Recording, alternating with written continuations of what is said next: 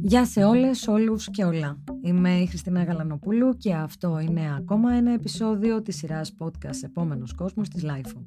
Για να μην χάνετε κανένα επεισόδιο, ακολουθήστε μας σε Spotify, Google και Apple Podcasts. Είναι τα podcast της LIFO.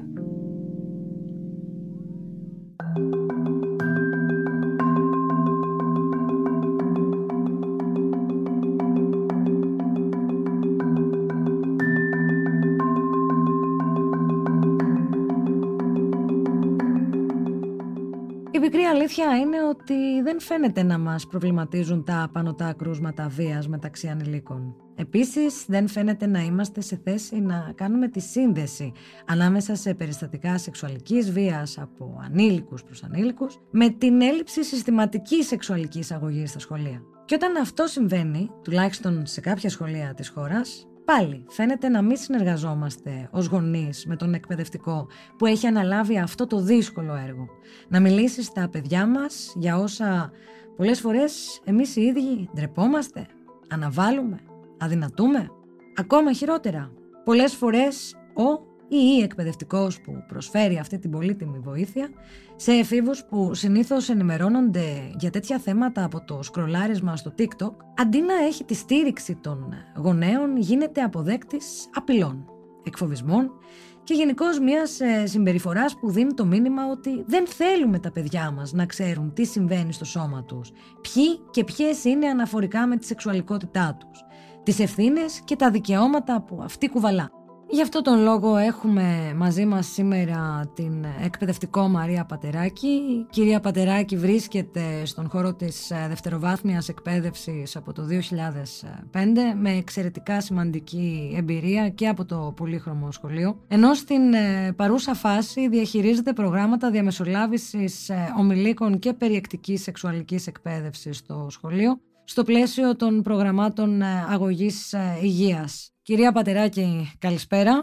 Θέλω να μπούμε σταδιακά σε αυτό το θέμα που έχει να κάνει με την ε, σεξουαλική διαπαιδαγώγηση στα σχολεία. Καταρχάς, ε, πώς ε, προσεγγίζει και πώς ανοίγει διάλογο με εφήβους μία ή ένας εκπαιδευτικός που έχει αναλάβει και το σοβαρότατο κομμάτι της σεξουαλικής αγωγής στα σχολεία σε ελληνικό έδαφος σήμερα. Τι κάνετε ακριβώς; Μέσα από αυτήν την κουβέντα μου δίνετε ευκαιρία να πω ότι ναι μεν η περιεκτική σεξουαλική εκπαίδευση αντιμετωπίζεται ως ένα διδακτικό αντικείμενο, όμως νομίζω ότι πρέπει να πούμε και κάτι άλλο πάνω εδώ, ότι θέματα που αφορούν, που συνιστούν το αντικείμενο αυτό, να το πω έτσι, μπορούν να συζητηθούν μέσα από πολλές άλλες αφορμές. Αυτές δηλαδή που υπάρχουν στην καθημερινότητά μας και μέσα στο σχολείο και ευρύτερα. Οπότε χρειάζεται να έχουμε κατανοήσει κάποια πράγματα βασικά στην αρχή. Πρώτα απ' όλα να κατανοήσουμε τι είναι αυτή η κατασυκοφαντημένη σεξουαλική αγωγή. Εγώ αυτό που διαπιστώνω εμπειρικά είναι ότι ένα σημαντικά μεγάλο κομμάτι του κοινού συνδέει αποκλειστικά τον όρο με τις σεξουαλικές πράξεις και τη βιολογία. Αυτή η συζήτηση που ανοίγει τώρα στη χώρα μας, γιατί πρέπει να το πούμε αυτό ότι πολλές φορές έχει έρθει και ξανά έχει έρθει η συζήτηση στη δημόσια σφαίρα. Όμως στην πραγματικότητα υπάρχουν ενδείξεις ότι τώρα ξεκινάει σοβαρά το ζήτημα αυτό να συζητιέται. Θα ήθελα έτσι να συμβάλλω, να βάλω έναν κόκο άμμου σε αυτό που πρόκειται να πάει να χτιστεί, ελπίζω, και να πω ότι η σεξουαλική εκπαίδευση έχει διαθεματικό χαρακτήρα. Και έτσι προσεγγίζεται κιόλας. Να το εξηγήσουμε λίγο αυτό όταν λέμε διαθεματικό χαρακτήρα. Για παράδειγμα, το ζήτημα του φίλου που είναι κυρίαρχο κομμάτι. Δηλαδή είναι μια κατηγοριοποίηση η οποία διαπερνά και χρωματίζει όλες τις πτυχές της ζωής μας. Οι ρόλοι που θα έχουμε σε μια σχέση, οι επιλογές επαγγελματικές που θα κάνουμε, το πώς βλέπουμε τον εαυτό μας, οι αξίες μας οι ίδιες μπορεί να καθορίζονται από αυτό που λέμε φίλο. Άρα λοιπόν, τα έμφυλα θέματα γενικά είναι ένα κομμάτι πολύ βασικό που είναι και μέσα σε μια τέτοια εκπαίδευση για τη σεξουαλική αγωγή, αυτό που λέμε; Και πολλές συμπεριφορές της καθημερινότητάς μας καθορίζονται από το φίλο μας. Και πολλές κοινωνικά παγιωμένες καταστάσεις ορίζονται μέσα από το φίλο μας. Επομένως, για να είμαι και λίγο πιο ακριβής σε αυτά που λέω, να αναφέρω και κάποια πλέον παραδείγματα. Πρώτα απ' όλα, η εικόνα που έχουμε για το σώμα μας. Είναι συμβατό το σώμα μας με τα πολιτισμικά πρότυπα ομορφιάς της εποχής. Οι έμφυλες αναπαραστάσεις, οι έμφυλες διακρίσεις μέσα από τα σχολικά βιβλία που αναπαράγονται μέσα από εκεί. Είναι επίσης ένα θέμα το οποίο θα συζητούσαμε σε μια εκπαίδευση για τη σεξουαλική αγωγή, έτσι όπως το λέμε. Παράδειγμα, η περίοδος που κάνει τις έφηβες να ζητάνε σεργέτες ψιθυριστά και με χαμηλωμένο κεφάλι από εμάς τις μεγαλύτερες καθηγητές. Καλά δεν συζητάμε να ζητήσουν από καθηγητή, έτσι. Και να τις κρύβουν στο μανίκι και να προσπαθούν να πάνε από την πίσω πλευρά του σχολείου στην τουαλέτα και όλη αυτή η φορετή ντροπή τέλος πάντων που διαιωνίζεται και συνήθως Λυπάμαι που το λέω, διαιωνίζεται και από το καθηγητικό προσωπικό. Είναι ένα κομμάτι που θα ήθελα κάποια στιγμή στην πορεία να φαντάζομαι θα μου δοθεί ευκαιρία να το διατυπώσω αυτό που λες Χριστίνα σε σχέση με το καθηγητικό προσωπικό. Θα το ήθελα πολύ. Πρέπει να το πούμε και αυτό. Επίσης η mainstream κουλτούρα της εφηβικής ηλικίας σήμερα, τα τραγούδια που ακούνε, οι ταινίες που βλέπουν, όλα τα ρεθίσματα αυτά που λαμβάνουν. Κάτι άλλο, τα pay που είναι ζωγραφισμένα σε όλους τους τοίχους μέσα στο σχολείο. Υπάρχουν pay σχεδόν παντού, σε όλα τα σχολεία. Πάνω στις καρέκλες, πάνω στις τουαλέτες, παντού. Τα οποία να πούμε ότι ζωγραφίζονται είτε ως πρόθεση ηρωνίας και χλέβης ε, προς ε, αυτόν ε, για τον οποίο ζωγραφίστηκε ή ως ένα σύμβολο εξουσίας. Σωστά. Αυτές όμως είναι οι αναγνώσεις οι οποίες τα παιδιά δεν θα κάνουν από μόνα τους αν δεν τα βοηθήσουμε εμείς να τις κάνουν αυτές τις αναγνώσεις. Τα παιδιά απλώς αναπαράγουν τον λόγο, ο λόγος αναφέρεται σε όλα αυτά τα νοήματα, όχι μόνο ο προφορικός, ο οποίος ουσιαστικά κληροδοτείται από πριν, από τους προηγούμενους από αυτούς και πάει λέγοντας. Επίσης, πολλές φορές παρατηρούμε στη συμπεριφορά αυτή την κοινωνικοποίηση που λέμε μεταξύ των νέων ανθρώπων, ότι θα χρησιμοποιηθεί ο επιθετικός σεξουαλικός λόγος που συνήθως στοχεύει στις μητέρες των αγωγιών. Θα το δούμε αυτό. Λοιπόν, έχω να σας πω ότι στο σχολείο όπου υπηρετώ δεν είναι λίγες οι φορές που έχονται αγόρια στο γραφείο πλακωμένα στο ξύλο γιατί κάποιος μίλησε για τη μητέρα του άλλου χρησιμοποιώντας εκφράσεις και λέξεις οι οποίες είναι σεξουαλικές αλλά έχουν υποτιμητικό νόημα. Είναι το γνωστό παδικό αστιάκι που δεν είναι καθόλου αστιάκι, όχι μανάδες το οποίο το βλέπουμε να αναπαράγεται συνεχόμενα μέσα στις σχολικές αίθουσες και στα διαλύματα φυσικά. Επίσης, από όλη αυτή την εξίσωση να μην βγάλουμε και τα ΛΟΑΤΚΙ άτομα. Γιατί ο όρος γκέι και λεσβία ακούγεται κατά κόρον για να πληγώσει κάποιο παιδί. Το οποίο, ασχέτως αν είναι ή αν δεν είναι, ο τρόπος με τον οποίο χρησιμοποιούνται αυτοί οι όροι δείχνουν ντροπή, δείχνουν ταπείνωση, δείχνουν εξευτελισμό. Πέραν όμως της σχολικής κοινότητας, θέματα τα οποία θα συζητούσαμε σε ένα πρόγραμμα σεξουαλικής εκπαίδευσης, είναι και θέματα που συμβαίνουν στην κοινωνία. Γυναικοκτονίες, έμφυλη βία σε όλο το φάσμα. Επίσης, γυναίκες, νέες γυναίκες, λίγο πριν την ενηλικίωση ή νεαρές ενήλικες που γεννούν τα παιδιά τους και ή τα σκοτώνουν ή τα πετούν σε κάδους απορριμμάτων. Τα έχουμε δει αυτά να γίνονται στην ελληνική κοινωνία, όχι σε κανένα παράλληλο σύμπαν. Επιπλέον, σεξουαλική κακοποίηση και εκμετάλλευση.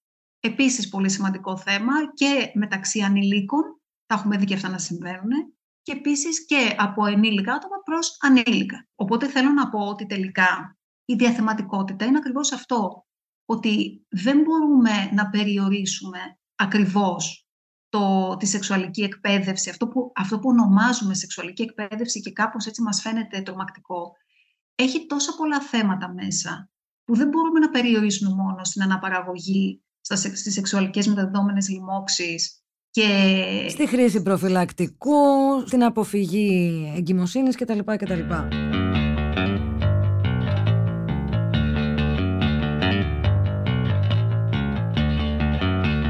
Θέλω να σε ρωτήσω όμως και περνάω κι εγώ στον ε, Ενικό πώς ναι. χτίζεις με τα παιδιά έναν διάλογο για ένα τόσο, δεν θα πω ακανθώδες, δεν είναι ακανθώδες ε, το θέμα, είναι περιβεβλημένο με αγκάθια και είναι άλλο πράγμα. Άλλο πράγμα όταν τα παιδιά συνεργάζονται και θέλουν να ακούσουν και να μάθουν και να αναμειχθούν σε αυτές τις συζητήσεις και είναι άλλο και άλλο βαθμό δυσκολίας έχει όταν δεν είναι τόσο εύκολο να προσεγγίσεις ε, ένα παιδί αυτής της ηλικίας και να το κάνεις μέτοχο αυτής της κουβέντας. Τι εργαλεία χρησιμοποιούμε εκεί, πώς ξεκινάμε αυτή την κουβέντα που πολύ πιθανόν από το σπίτι να είναι και μια συζήτηση η οποία αποφεύγεται, η οποία δημιουργεί ντροπή, η οποία δημιουργεί δυσφορία είτε στον ε, πατέρα είτε στη μητέρα. Τι κάνεις εκεί, πώς λειτουργείς; Θα σας πω βάσει της δικής μου εμπειρίας, πέραν του προγράμματος σεξουαλικής, περιεκτικής σεξουαλικής αγωγής, το οποίο ασκώ στο σχολείο σε ένα συγκεκριμένο πλαίσιο, χρησιμοποιώ και θεματικές, γιατί όπως προανέφερα μπορώ να το κάνω αυτό,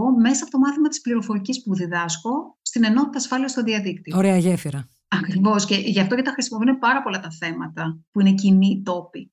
Άρα λοιπόν έχω αντιμετωπίσει την αμηχανία αυτή που ενδεχομένως μπορεί να εκφράζεται με διάφορους τρόπους. Όμως μου άρεσε πάρα πολύ η λέξη που χρησιμοποίησες, ε, Χριστίνα, η λέξη χτίζεται. Γιατί πραγματικά μιλάμε για κάτι τέτοιο εδώ πέρα; Γιατί το λέω αυτό; Γιατί όταν πάμε να χτίσουμε κάτι, πρέπει να υπάρξει μια βάση που θα έχει δοκιμαστεί σε διάφορες συνθήκες. Άρα λοιπόν για να αρχίσουμε να χτίζουμε, πρέπει πρώτα να αρχίσουμε να καλλιεργούμε μια εμπιστοσύνη.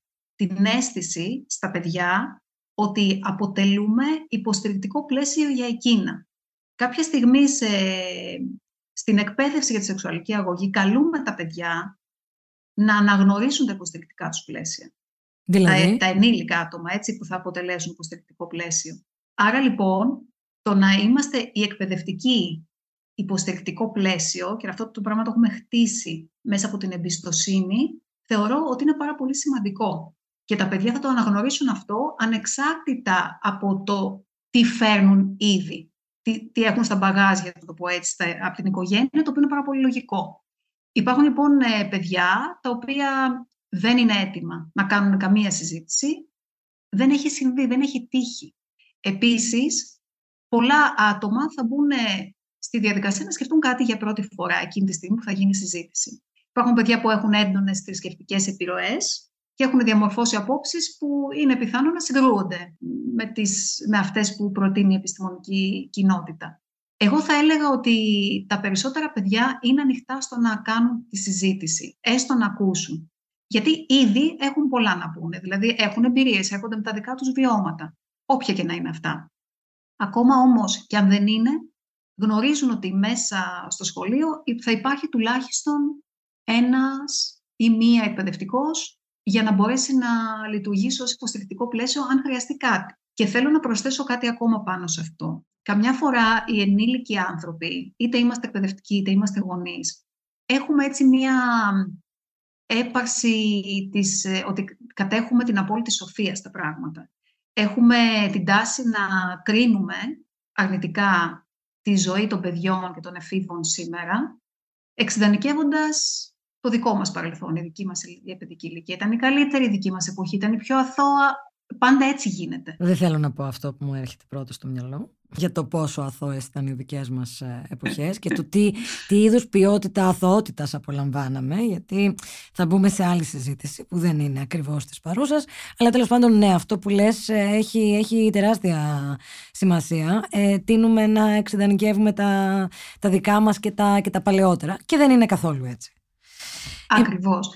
Δεν είναι καθόλου έτσι γιατί πρέπει να τα βλέπουμε τα πράγματα ολόκληρα και πρέπει να αποσυνδέουμε τα κοινωνικά θέματα τις προσωπικές μας εμπειρίες. Γιατί κάποια παιδιά όντως μπορεί να έζησαν παραμυθένια ζωή και κάποια άλλα παιδιά όμως να έπεσαν θύματα σεξουαλικής παρενόχλησης, παράδειγμα, από τους ίδιους τους γονείς. Άρα λοιπόν δεν είναι, δεν είναι πραγματικότητα για όλους η ίδια. Ή μπορεί αυτό το παραμύθι, ξέρεις, πολύ συχνά να αλληλεμπλεκόταν. Ε, από το παραμυθι στη, στην κόλαση, οπότε έχει δημιουργηθεί μια απολύτως τρευλή εικόνα και για τη σεξουαλικότητα και για το τι σημαίνει σεξουαλική ζωή και σεξουαλική υγεία και για το τι σημαίνει ζωή γενικότερα. Νομίζω ότι και εμείς τα ενήλικα άτομα, είτε είμαστε στο σχολείο είτε είμαστε έξω από το σχολείο, χρειάζεται για να μπορέσουμε να βοηθήσουμε τα παιδιά να τις κάνουν αυτές τις συζητήσεις στο δικό τους χρόνο, με, με τα δικά τους όρια σε αυτό, να τους δείξουμε ότι προσπαθούμε να δούμε τα πράγματα με τη δική τους οπτική. Δεν μπορούμε εμείς να θεωρούμε τους εαυτούς μας ότι είμαστε ιδρυές σοφές κουκουβάγες που δεν χωράει καμία αμφισβήτηση σε αυτό που θα πούμε και να απλώς να κρίνουμε αρνητικά τις ζωές τους και απλώς και μόνο τους κάνουμε κηρύγματα για το πώς θα έπρεπε να φέρονται. Χρειάζεται να κάνουμε συζήτηση, ερωτήσεις, απαντήσεις. Ερωτήσεις, απαντήσεις. Και αυτός είναι ο τρόπος, νομίζω εγώ και από την ειδική μου εμπειρία μπορώ να σας το πω, ότι δημιουργεί ακριβώς αυτό το κλίμα εμπιστοσύνης για το οποίο συζητάμε. Μαρία, το θέτεις ε, πολύ ωραία και επειδή μιλάς για το υποστηρικτικό πλαίσιο, θέλω να σε ρωτήσω τι πραγματικά γίνεται με τους γονείς. Όχι μόνο mm. πώς τους κάνουμε συμμάχους ε, σε όλη αυτή την ιστορία, αλλά τι συμβαίνει όταν δεν συνεργάζονται. Όταν όχι απλώς δεν είναι σύμμαχοι, αλλά για λόγους που δεν θέλω να εξετάσω αυτή τη στιγμή και μπορεί να έχουν να κάνουν με το ε, δικό τους οικογενειακό βίωμα, ενδεχομένως με το θρησκευτικό background που πάντα είναι κάτι το οποίο θολώνει τα νερά και τη συγκεκριμένη συζήτηση. Τι κάνουμε όταν ο, ο γονιός δεν είναι, όχι μόνο δεν είναι σύμμαχός μας, αλλά μπορεί να είναι και ένα πολύ σημαντικό εμπόδιο στην προσπάθεια που κάνουμε. Πώς, πώς αντιμετωπίζουμε αυτές τις καταστάσεις; Ε, να πω ότι, στο, ότι η στάση των γονέων ποικίλει. Και θέλω να φέρω ένα παράδειγμα ότι τον περασμένο Σεπτέμβριο, πριν από λίγους μήνες, ανέβασα στο προφίλ μου στο Facebook μία δημοσίευση στην, μέσω της οποίας ενημέρωνα εκπαιδευτικούς που είχα στο προφίλ μου, που έχω, ε, ότι έχω μεταφράσει και προσαρμόσει εθελοντικά εκπαιδευτικό υλικό για, τη σεξουαλική, για την περιεκτική σεξουαλική αγωγή, καθώς ξεκινούσε και η νέα χρονιά, τα εργαστήρια δεξιοτήτων, όλα αυτά. Σπουδαίο, δεν στέφθηκε με, με αποδοχή, να φανταστώ. Όχι, ακριβώς αντίθετο. Και ήθελα να καταλήξω. Είμαι σίγουρη. Ε, ε, αυτή η δημοσίευση κοινοποιήθηκε από την Επιτροπή Φίλου και Ισότητας ε, του ΑΠΙΘΙΤΑ και μέσα σε μερικές ώρες είχε εκατοντάδες αναδημοσιεύσεις, χιλιάδες σχόλια που ζητούσαν το υλικό αυτό και είχα και εγώ στο inbox μου πάρα πολλά μηνύματα από άτομα που ζητούσαν το υλικό αυτό πολύ σημαντική μερίδα των ατόμων αυτών ήταν γονείς. Που θα πει ότι οι γονείς μπορεί να μην είναι πάντα σύμμαχοι, όμως ε, είναι πολύ περισσότερο σύμμαχοι από ποτέ, νομίζω εγώ. Και από την εικόνα που έχω. Κάποτε λοιπόν θα είναι σύμμαχοι, αλλά μέσα σε όλο αυτό μπορεί να υπάρχουν και άνθρωποι οι οποίοι θα, όχι μόνο θα αδιαφορίζουν, γιατί εντάξει, η αδιαφορία είναι και αυτή μέσα, είναι μια εκδοχή της πραγματικότητας. Μπορεί όμως να είναι και γονείς οι οποίοι πολύ έντονα θα εκφράσουν τις αντιρρήσεις τους. Το ζήτημα εδώ είναι, νομίζω εγώ, να δούμε τι κοινούς τόπους έχουμε. Ποιος είναι, τι είναι αυτό που μας ενώνει. Γιατί νομίζω ότι έχουμε περισσότερα κοινά παρά διαφορές με τους γονείς. Εντάξει, δεν μπορούμε να το δούμε πάντα και δεν μπορούμε να το δούμε όλοι με αυτό, όλα τα άτομα με αυτόν τον τρόπο. Όμως μπορούμε να δούμε ποιος είναι ο στόχος μας. Μπορούμε να δεχτούμε ότι ο στόχος μας είναι το καλό των παιδιών; Ωραία. Ας πούμε ότι είναι το καλό, το καλό των παιδιών, γιατί αυτό τουλάχιστον ε, το κλισέ να παράγουμε όλα μας τα άτομα. Είναι το καλό των παιδιών. Οκ. Τι σημαίνει το καλό των παιδιών; Γιατί όλα τα μέρη το ισχυριζόμαστε αυτό. Εδώ η συζήτηση λοιπόν είναι μεγάλη. Πώς θα προσδιορίσουμε αυτό; Εμείς, η, εννοώ η εκπαιδευτική και η εκπαιδευτική χώρη γενικώς και η δημόσια εκπαίδευση, υποτίθεται ότι αυτό το οποίο λέμε προς τα έξω, αυτά που λένε και τα φεκ μας, κατά καιρούς και ούτω καθεξής, είναι ότι οι σύγχρονες εκπαιδευτικές προσεγγίσεις θα προσεγγίζουν το καλό μέσα από την προτροπή να βοηθήσουμε τα παιδιά να αναπτύξουν κριτική ικανότητα για να λάβουν ωφέλιμες αποφάσεις για τις ζωές τους. Βάσει πάντα των δεδομένων τους, των αξιών τους και την παρούσα φάση στην οποία βρίσκονται την κάθε στιγμή. Φυσικά, δεν είναι κανένα άτομο υποχρεωμένο, άτομο που ασκεί γονικό ρόλο, να χρησιμοποιήσει την ίδια οπτική μέσα στο σπίτι του. Όμως το σχολείο, ως θεσμός, αυτή την προσέγγιση χρησιμοποιεί. Τουλάχιστον από ό,τι φαίνεται προς τα έξω. Γιατί αν δούμε τα φέκτα που κυκλοφορούν περί διαθεματικότητας, αν λάβω υπόψη μας και τη Σύμβαση για τα Δικαιώματα του Παιδιού, που υποτίθεται ότι πρέπει να εκπληρώνονται τα δικαιώματα του παιδιού μέσα από το σχολείο, ε, νομίζω ότι αυτό πρεσβεύει η εκπαίδευση, τουλάχιστον στο θεωρητικό επίπεδο. Κοίταξε. Δεν μπορούμε να εξαγκάνουμε. Ναι. Τα, τα εξηγήσεις πολύ όμορφα και ήρεμα και ειρηνικά και το εκτιμώ δυο φορές ε, αυτό, αλλά δεν μπορώ να μην επιμείνω και θα σου πω γιατί.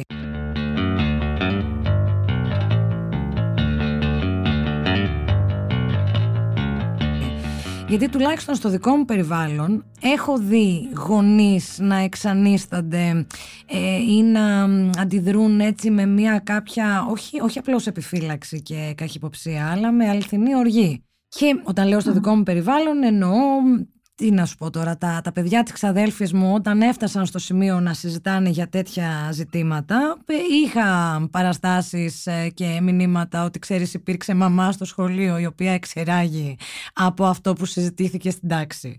Οπότε δεν μπορώ να μην επιμείνω στην ερώτηση αν έχεις αντιμετωπίσει κατά τη διάρκεια της δικής σου διαδρομής αντιδράσεις ή εμπόδια που μπορεί να φεύγουν από το, πώς να σου πω, από το πολύ πολιτισμένο. Ναι, έχω αντιμετωπίσει. Βέβαια δεν είναι, δεν είναι πολύ συνηθισμένο αυτό. Εγώ τουλάχιστον δεν, δεν έχει συμβεί να το ζήσω ως κάτι το οποίο επαναλαμβάνεται τακτικά. Και μάλιστα την εξής μία αντίδραση τέτοια που περιγράφεις Χριστίνα την είχα πάρα πολύ πρόσφατα, την περασμένη εβδομάδα συγκεκριμένα. Ότι; Ε, και ότι υπήρξε μητέρα και εκπαιδευτικός η ίδια, η οποία τηλεφώνησε στο σχολείο, εκπροσωπώντας μάλιστα και άλλους γονείς όπως η ίδια υποστήριξε και χωρίς να ζητήσει καν να μιλήσει μαζί μου και χωρίς καν να ρωτήσει αν βρίσκομαι στο σχολείο για να μιλήσει μαζί μου, άρχισε να κάνει παράπονα στη διευθύντρια για μένα. Της είπε ότι δεν μένω στο αντικείμενο των μαθημάτων μου, ότι μιλάω με τα παιδιά για άλλα πράγματα και είναι αλήθεια. Μιλάω με τα παιδιά για άλλα πράγματα, δεν το έκρυψα.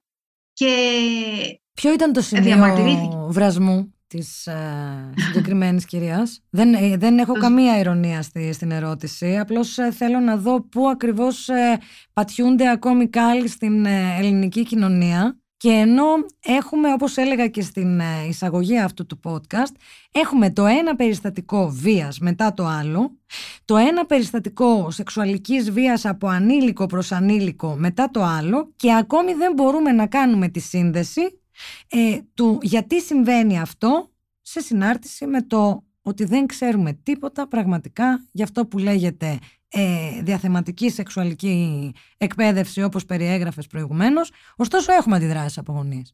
Ποιο ήταν το, το σημείο που, που ενοχλήθηκε η συγκεκριμένη μητέρα; Τουλάχιστον έτσι όπως το άκουσα εγώ μέσα από τη διευθύντρια, γιατί δυστυχώς δεν είχα την ευκαιρία εκείνη τη στιγμή να μιλήσω μαζί της. Μίλησα μετά. Έγινε δια προσώπου. Ακριβώς, δηλαδή τα συγκεκριμένα πράγματα τα οποία είπε στη διευθύντρια, εμένα δεν μου τα είπε. Σε μένα είπε μόνο ένα συγκεκριμένο θέμα που έχει να κάνει με τις εκτρώσεις.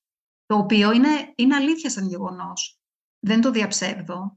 Όμως, με κατηγόρησε ότι αποπήρα την κόρη της, η οποία εξέφρασε αντίθετη άποψη για το, σχετικά με το αν θα πρέπει να υπάρχουν ε, νόμοι που να απαγορεύουν, να επιτρέπουν τις εκτρώσεις. Δηλαδή η κόρη της τοποθετήθηκε λέγοντας ότι θα έπρεπε να υπάρχουν νόμοι που απαγορεύουν τις εκτρώσεις, γιατί όταν κάνει μια γυναίκα μια έκτρωση, για όλη της τη ζωή φέρει ψυχολογικά τραύματα. Η απάντηση δική μου είναι, ήταν ότι είναι ένα σημαντικό σημείο το ζήτημα της, των ψυχολογικών προκλήσεων προκύπτει μέσα από μια τέτοια διαδικασία όμως σίγουρα δεν μπορούμε ούτε να πούμε ότι μια γυναίκα θα το κουβαλάει για όλη τη ζωή μέσα της αυτό και σίγουρα ότι δεν ισχύει για όλες τις γυναίκες. Η δική μου παρατήρηση ήταν αυτή. Και έγινε με πάρα πολύ ωραίο τρόπο, γιατί αυτός είναι ο τρόπος που χρησιμοποιώ εγώ σε όλες τις περιπτώσεις. Επομένως, η κυρία αυτή δεν ήξερε ούτε καν τη δική μου θέση σε σχέση με το ζήτημα αυτό. Αρκούσε η λέξη άμβλωση για να, για να πάρει φωτιά η όλη κατάσταση; Και την ενόχλησε που είπα στην κόρη της ότι δεν μπορούμε να υπεργενικεύουμε Βέβαια, τη το είπα με ωραίο τρόπο, ξαναλέω, δεν τη μάλωσα την κοπέλα. Mm. Τη είπα με ωραίο τρόπο ότι δεν μπορούμε ούτε να υπεργενικεύουμε, ούτε να λέμε ότι αυτό θα διαρκέσει για μία ζωή. Εντάξει, το ξέρω ότι χαλάει το αφήγημα πολλών ανθρώπων γύρω από διάφορα θέματα που έχουν προσπαθήσει, σύμφωνα με τη δική τους οπτική, να χτίσουμε πάρα πολύ κόπο. Αλλά ε, δεν μπορούμε να βάζουμε και τα παιδιά στη γυάλα. Δεν γίνεται. Δηλαδή, από τη στιγμή που τα παιδιά κυκλοφορούν έξω, διαβάζουν στο διαδίκτυο, ανταλλάσσουν απόψεις με άλλους ανθρώπους, θα υποθούν θέματα και πράγματα τα οποία δεν θα συμφωνούν με το αφήγημα των γονέων τους, όποιο και να είναι αυτό ή κάποιου άλλου. Μαρία, και είναι το δικό μου ακόμα. Ναι. Επειδή γνωρίζουμε βάσει των ε, στατιστικών στοιχείων ότι έχει κατέβει ο μέσος όρος ε, ηλικίας ε, εφήβων που προχωρούν σε σεξουαλικές πράξεις. Γνωρίζουμε πόσα πραγματικά γνωρίζουν και από πού όταν εισέρχονται σε μια τέτοια σχέση. Έχουμε κάποιο τέτοιο feedback; Έχουμε, το feedback που έχουμε σταθερά είναι οι συζητήσεις μεταξύ συνομιλικών. Δηλαδή κάθονται και τα συζητάνε μεταξύ τους από πριν. Δηλαδή έχουμε, η βιβλιογραφία μας λέει για παράδειγμα ότι μέχρι τα 8 τους χρόνια τα παιδιά έχουν κάνει κάποιο, κάποιο είδους συζήτηση για το σεξ. Εννοώ μεταξύ τους, έτσι. Δηλαδή δεν είναι απαραίτητο ότι το έχουν κάνει με κάποιο μεγαλύτερο ενήλικο άτομο κτλ. Θα έχουν κάνει κάποια συζήτηση, γιατί προφανώς θα έχουν δει κάτι, θα έχουν ακούσει κάτι και θα το συζητήσουν. Κυρίως θα συζητάνε μεταξύ τους. Η εκπαίδευση δηλαδή γίνεται με αυτόν τον τρόπο μεταξύ τους. Και φυσικά η μεγάλη πληγή είναι η πορνογραφία. Κυρίως η πορνογραφία αυτή τη στιγμή εκπαιδεύονται τα παιδιά. Δεν είναι σημαντικό θέμα να μιλήσουμε μέσα στο σχολείο για το ζήτημα της εκπαίδευσης μέσα από την πορνογραφία; Σε ό,τι αφορά την ασφάλεια στο διαδίκτυο. Μετά από αυτά που γίνονται και μετά από όσα έχουν έρθει στο, στο φως μόνο το, το πρόσφατο, τώρα στην πρόσφατη επικαιρότητα, είχαμε την ιστορία με το Telegram. ε, όπου ε, εμπλέκονται και ανήλικα, εμπλέκονται και γυναίκες ε, οι οποίες ε, όταν ε, τις μαγνητοσκόπησαν ήταν ανήλικες και σήμερα είναι ανήλικες, οπότε τι συζητάμε αυτή τη στιγμή; Αν θα πρέπει να ανοίξουμε την κουβέντα για το, για το τι ακριβώς συμβαίνει με την πορνογραφία στην Ελλάδα και ειδικά με την πορνογραφία ανηλίκων, έχοντας να αντιμετωπίσουμε ίσως το μεγαλύτερο σκάνδαλο παιδοβιασμών από καταβολής αστυνομικών χρονικών. Τι συζητάμε; Αυτό που λες και πραγματικά θα σου ομολογήσω ότι θυμώνω. Θυμώνω κάθε φορά που είμαι στα social media και παρουσιάζεται και δημοσιοποιείται μια τέτοια είδηση. Ε, θυμώνω πάρα πολύ με τα σχόλια που βλέπω το μέσο όρο σχολείων από κάτω των ανθρώπων. Γιατί αυτοί οι άνθρωποι μπορεί να είναι εκπαιδευτικοί, μπορεί να είναι γονείς, μπορεί να είναι θείοι, μπορεί να είναι φροντιστές παιδιών, δεν έχει σημασία. Όμως θυμώνω γιατί. Δηλαδή, γυρνάμε γύρω από τον εαυτό μας. Ζούμε τη μέρα της μαρμότας σε σχέση με αυτά. Όχι, και είναι σαν να, να αρνήσεις συστηματικά και συνειδητά να οχυρώσεις το παιδί σου απέναντι σε κάτι το οποίο δεν είναι τυχαιότητα. Είναι κανονικότητα. Ακριβώς. Και λυπάμαι που το λέω τόσο κοινικά, αλλά έτσι συμβαίνει πια. Το ξέρουμε όλοι. Δηλαδή, γιατί να κρυβόμαστε πίσω από το δάχτυλό μας; Δεν ξέρω, δεν ξέρω πραγματικά, δεν έχω εντοπίσει κι εγώ να σου πω ποιο είναι το πραγματικό πρόβλημα της αντίστασης. Γιατί οι άνθρωποι αντιστέκονται στο να πιάσουμε αυτά τα θέματα και να τα ανοίξουμε. Έχω την υποψία ναι. ότι έχει να κάνει με ένα σύστημα, ε, ένα μοτίβο κανονικότητας στο οποίο ζουν, το οποίο αν το αμφισβητήσουν, για αρκετά άτομα από αυτά θα είναι ένα πάρα πολύ, μια μεγάλη απώλεια να το πω έτσι. Κοίταξε, νομίζω ότι είναι και ένα μίξ ντροπής και άρνησης τη πραγματικότητας, δηλαδή δεν θα συμβεί στο δικό μου το παιδί. Ε, και όλο αυτό είναι και ενδεδειμένο με την ε, διαγενειακή ντροπή η οποία μπορεί να διατρέχει μια οικογένεια. Αλλά μετά από τόσα περιστατικά νομίζω ότι απλώς πυροβολούμε τα πόδια μας με το να αρνούμαστε ότι χρειαζόμαστε αυτό το μάθημα στα ελληνικά σχολεία. Ε, θυμώνω πάρα πολύ, όπως είπα και προηγουμένως, όταν βλέπω τα σχόλια, γιατί ο κόσμος προτιμάει να αναρωτιέται τι πάει λάθος από την κοινωνία ή ότι ποτέ άλλοτε δεν ήταν έτσι κοινωνία. Ναι, καλά θα πω εγώ. Και επίσης θα πω και το άλλο, ότι ευχόμαστε κατάρες, καρκίνους και ε, απαγχωνισμούς στο Σύνταγμα για τους ανθρώπους οι οποίοι, παράδειγμα, κακοποιούν παιδιά και δεν καθόμαστε να σκεφτούμε από πού προέρχεται όλο αυτό. Ή να σκεφτούμε να ζητήσουμε να ζητήσουμε πληροφόρηση για να κατανοήσουμε πώς προέρχεται, από πού προέρχεται όλο αυτό. Δηλαδή, μένουμε σε, καθυλωμένοι σε, και καθυλωμένες σε ένα στάδιο τρομερής ανοριμότητας και άρνησης διαχείρισης αυτής της κατάστασης. Για μένα έχουμε τεράστια ευθύνη ο κόσμος των ενηλίκων. Στο φινάλ, αν θέλουμε να κατηγορήσουμε και να κρίνουμε τα παιδιά για τον τρόπο που ζουν και που κινούνται, θα πρέπει να ξεκινήσουμε κρίνοντας τους εαυτούς μας. Εμείς το έχουμε παραδώσει αυτό στα παιδιά. Δεν το κάνανε μόνα τους. Απόλυτο δίκιο.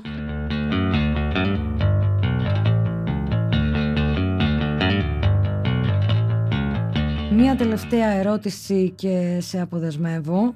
Ξέρω ότι μένεις και εργάζεσαι σε αυτό που ευγενικά ονομάζουμε ελληνική περιφέρεια.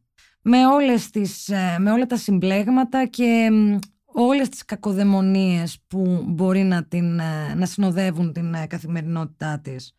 Πόσο πιο δύσκολο μπορεί να γίνει αυτό που κάνεις σε ένα τέτοιο περιβάλλον που Καλός ή κακός μπορεί και να μην σηκώνει και, και πολύ νερό σε τέτοιες κουβέντες. Μπορεί και να μην θέλει καθόλου να, να, να προκαλούνται είτε εντός ε, σχολείου και προστατευμένου έτσι πλαισίου, είτε εκτός. Πόσο ρόλο παίζει το μέρος, το σημείο στο οποίο βρίσκεσαι αυτή τη στιγμή. Και το, δεν λέω το συγκεκριμένο σημείο, ε, εννοώ η περιφέρεια. Θα σου πω γιατί.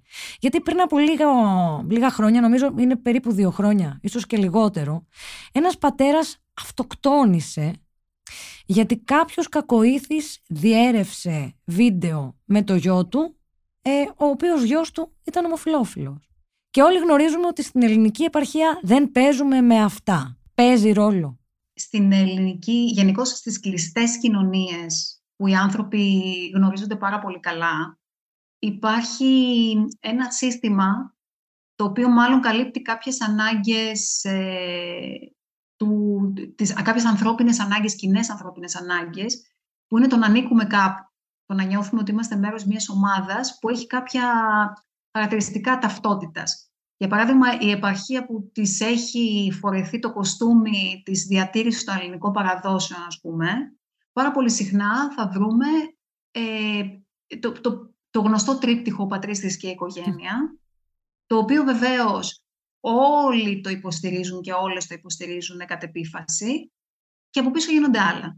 Είναι πάρα πολύ γνωστό αυτό ότι συμβαίνει και το βιώνουμε πολύ συχνά αυτό. Και οι άνθρωποι που είμαστε εκτός, είμαστε οι λεγόμενοι ξένοι σε τέτοιες περιοχές, ε, επίσης το εισπράττουμε. Θέλω να πω ότι από τη μία αυτό μπορούμε να το κρίνουμε ως υποκριτικό, ως υποκριτική συμπεριφορά, από την άλλη μπορούμε έτσι να, να αναγνωρίσουμε και μία ανάγκη του ανήκει κάπου. Πάντως, σε ό,τι αφορά τη δράση τη δική μου εδώ, γιατί η δράση δική μου είναι αρκετά χρόνια, δηλαδή είμαι στο πεδίο αρκετά χρόνια, όχι μόνο της εκπαίδευσης και του εθελοντισμού ε, και του ακτιβισμού, κάνω πράγματα τα οποία δεν τα κάνω κρυφά, δεν είναι κάτι το οποίο κρύβω, έτσι.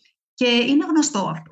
Αυτό που θέλω να πω είναι ότι κατά την περίοδο της θεματικής εβδομάδας το 2017, με το σούσουρο που είχε προκληθεί από πολύ μεγάλο μέρος των ε, μέσων μαζικής ενημέρωσης σχετικά με την καταλληλότητα των, της θεματικής έμφυλων ταυτοτήτων και κατά πόσο ήταν ε, απειλή για τις ε, παραδοσιακές αξίες και για την ψυχική υγεία των παιδιών, τότε επειδή υπήρχε μεγάλο θέμα, εγώ σε μια προσπάθεια, σε μια, είχα την επιθυμία να προλάβω άσχημα πράγματα που ενδεχομένως να γινόντουσαν σε αυτό το σχολείο.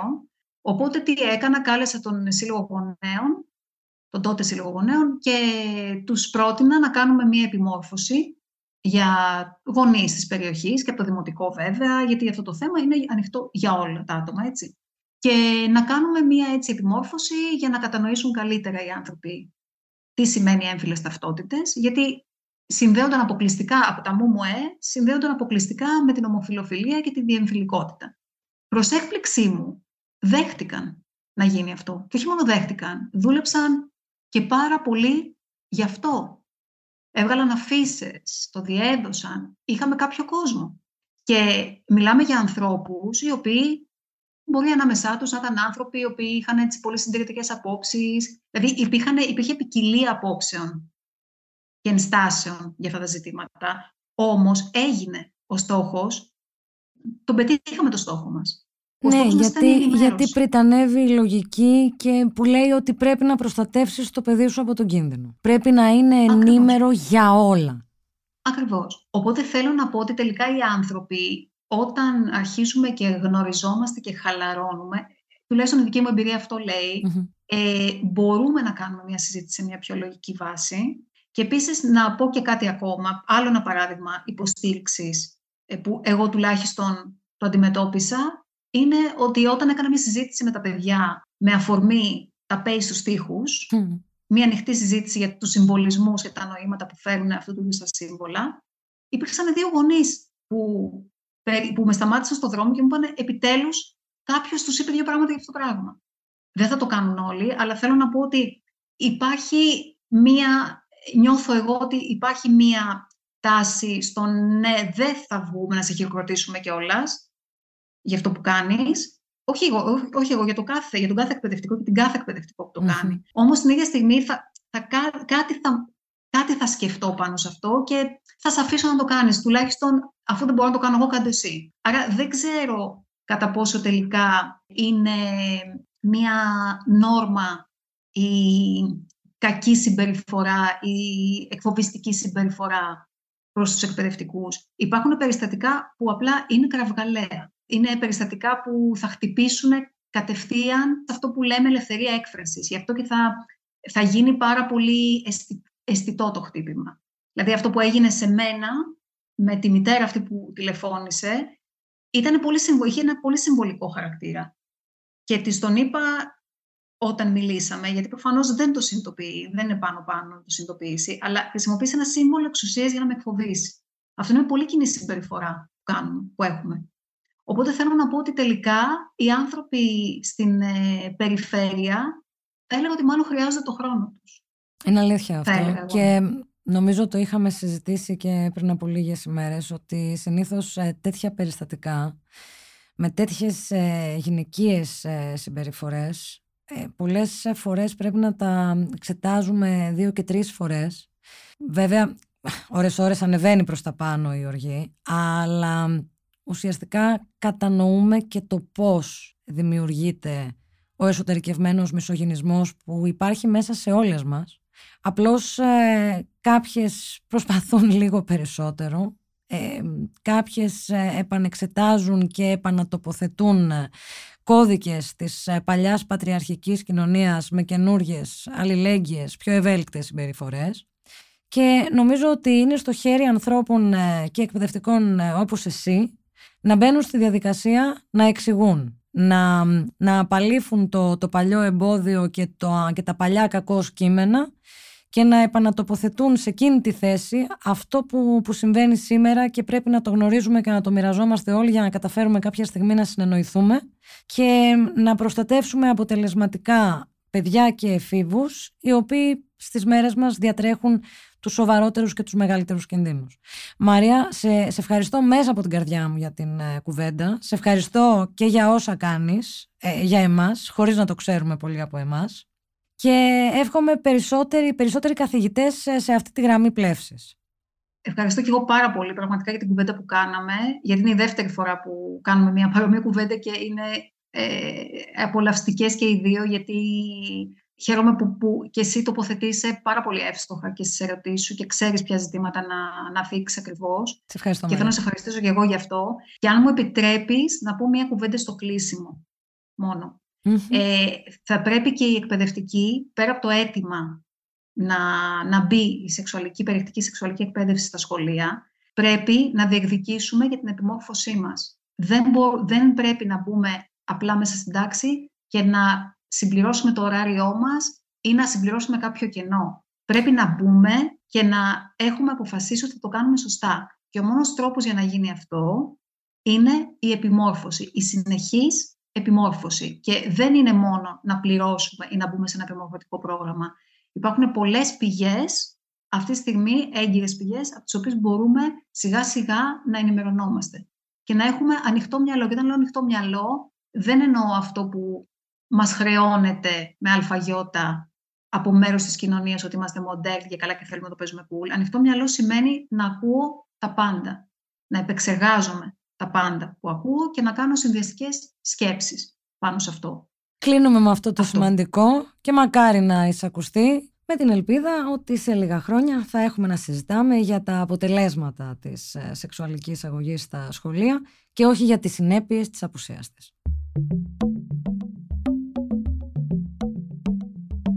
Ήταν ένα επεισόδιο της σειράς «Επόμενος κόσμος» της Lifeo. Για να μην χάνετε κανένα επεισόδιο της σειράς, ακολουθήστε μας σε Spotify, Google και Apple Podcasts. Ηχοληψία, επεξεργασία και επιμέλεια, Γιώργος Ντακοβάνος και Μερόπη Κοκκίνη. Ήταν μια παραγωγή της Lifeo. Είναι τα podcast της Lifeo.